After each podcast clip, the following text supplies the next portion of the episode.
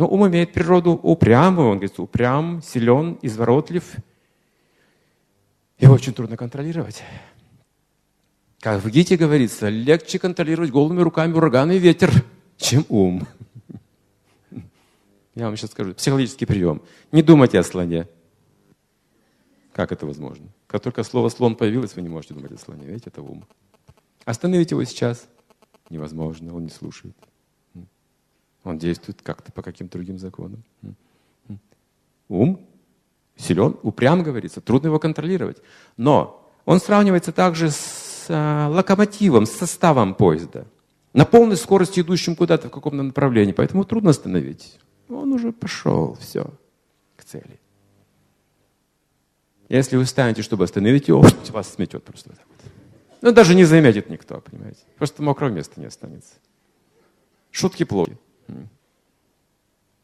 Йоги, чтобы остановить ум искусственным путем, медитируют сотни лет в пещерах Гималаев в анабиозе. Это нужно умертвить все тело, в анабиоз погрузить. И сотни лет вообще отключиться от всего этого, чтобы как-то научиться контролировать, остановить ум. И то не все успешны. Как же быть с вами, работающим здесь и так далее? Есть другой способ. Я завтра подробнее об этом поговорю, а сегодня лишь намекну.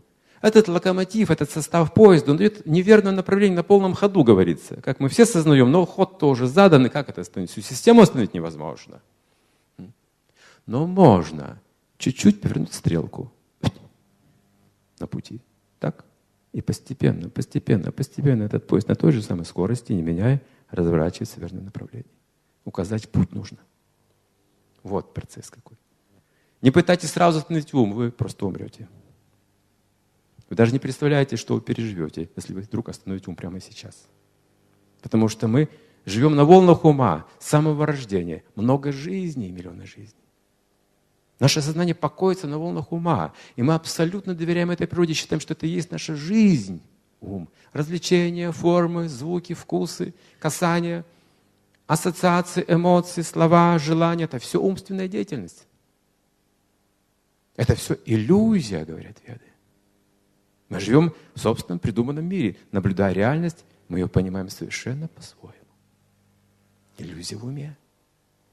Мы все оцениваем совершенно не так. Поэтому не удивляйтесь, что результат странный всякий раз.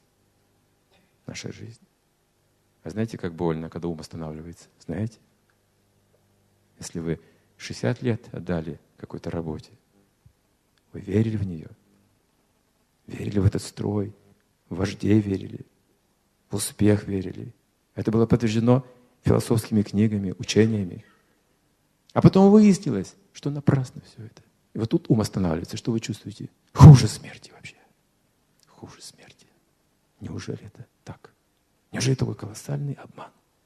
Это говорят, бойтесь Майи, это обман. Вы не переживете этого кризиса в уме.